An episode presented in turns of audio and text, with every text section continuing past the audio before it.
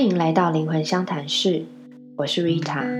今天来跟大家聊聊觉醒的征兆和过程。嗯，主要是因为有听众来讯息问我这个问题，然后希望听我讲讲感想。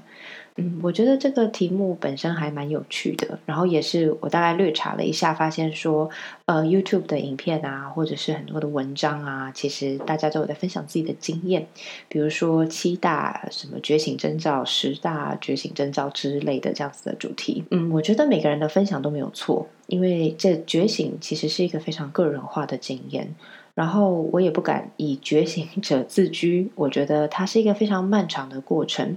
而觉醒这个词呢，听起来有一点像是好像有一天你就呃突然醒过来了，就好像我们起床醒来恢复意识觉知的那个感觉，然后也有一种错觉会让你感觉好像它是短时间内的一个突然觉知打开完成变身的那个状态。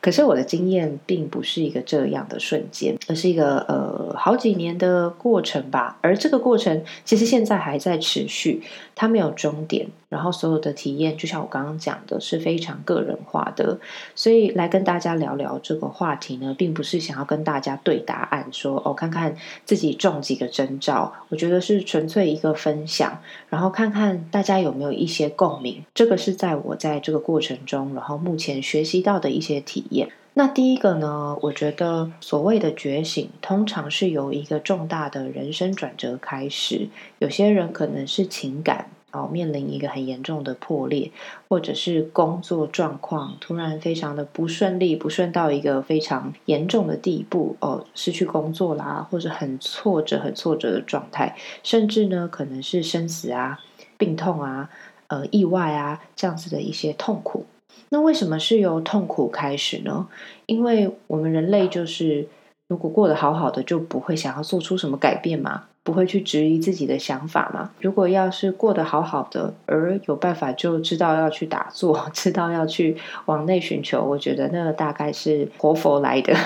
一般人大概都会从一个是痛苦的震撼到你原本人生的一个轨迹的的这样子的一个事件开启。那第二个就是说，在这个阶段呢，因为你发生了这个重大事件，你会觉得哇，现实当中已经无计可施了，你可能在这个状态里面也会执着到一个极点。比如说如果是感情的话，就是我非要复合不可，或者是呃身体的话，求神问卜，到处求医，怎么怎么就不会好呢，这样子的好像无计可施，非常绝望的状态，因为真的无路可走的感觉在现实当中，所以我们会开始比较深刻的去思考往内走的一个可能性。那就我个人还有身边的朋友的一些经历，都是在这个阶段会接触到很多比如说心理学啊、灵性啊相关的书籍，然后找疗愈师、咨商师来探究自己，来了解自己，然后也会接触很多现在有多元的一些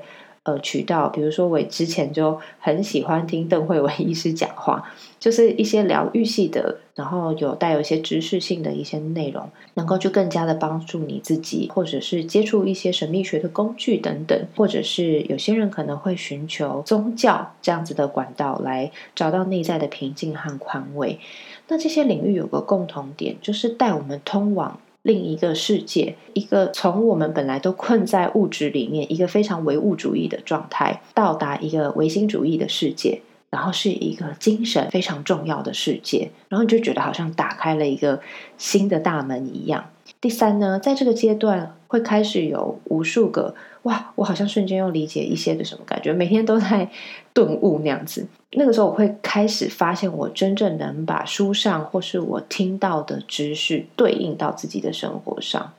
比如说吸引力法则，比如说主观意识改变客观实相，然后振动频率等等。这一些本来它只是一个知识，你觉得很新奇哦，还可以这样思考的一个思考角度，但你会透过你在生活上的实践跟一个体验，会发现哇，它真的是内化到你的的人生里面。或许只有一点点，不多，但是有一些小小的就足以让人感到非常兴奋了。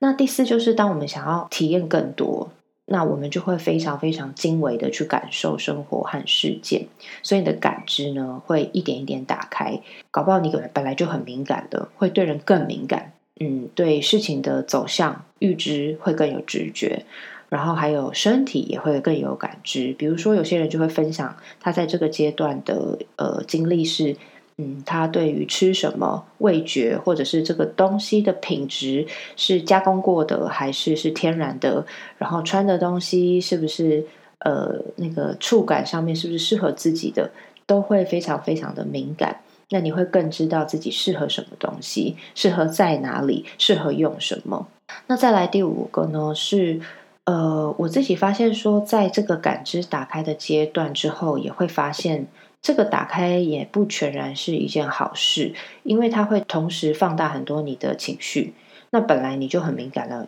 不就更敏感吗？那就会开始去学习呃一些方式，在保有觉知的前提之下去保护自己跟设立界限。所以这个阶段跟呃我们去经为感受生活和事件，它是一个来来回回的一个过程。最后其实是你会比较找到一个存在在世界上的那种平衡，你怎么去看待这个世界，重新架构一个你生活生存在世界上面的一个信念系统。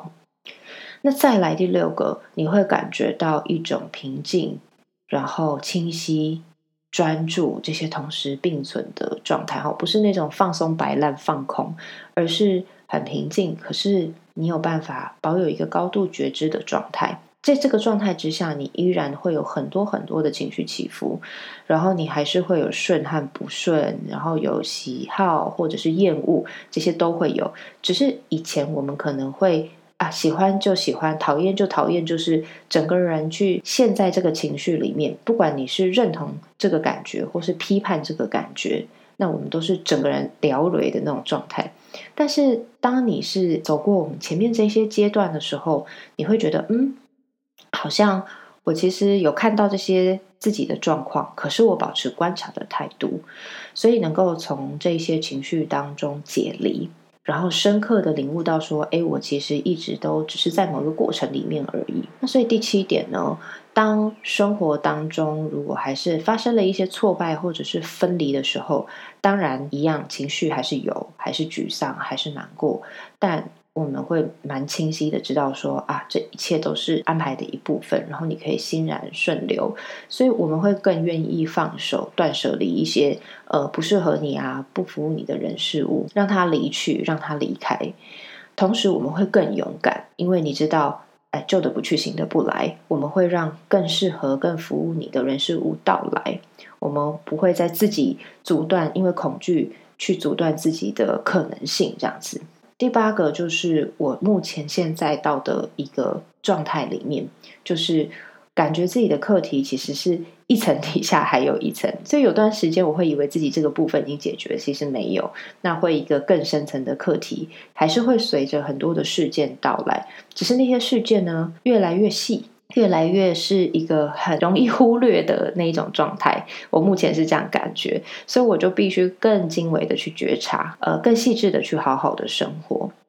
那所以呢，呃，这几年啊，呃，我现在看到的自己，还有过去的自己，呃，真的会觉得过去自己好像完全是另外一个人，过去的自己的信念系统和脑袋回路是和现在截然不同的。我想是因为有很多人都有这样子的体验，所以会称这个过程为觉醒吧，因为就好像我本来从梦中，然后我现在醒过来。但是我说真的，谁知道呢？或许下一个十年，未来的我看待现在自己也会好像恍如前世，对不对？那时候我搞不好又会更深的醒了一回，毕竟我现在都还是常常会有那种啊，我好像又悟懂了这件事，然后过一段时间我又推翻了自己，这样子。所以我觉得这就是一个过程，然后一条非常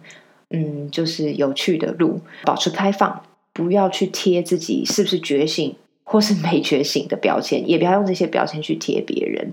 我们其实都只有一个责任，就是专注的把自己过得更美好，那好好生活，好好的去保持觉知，好好吃饭，好好的工作，那不只是物质上的，然后去追求一个精神品质上面的美好。我觉得这就是让自己保持在这条路上面的一个最好的方式。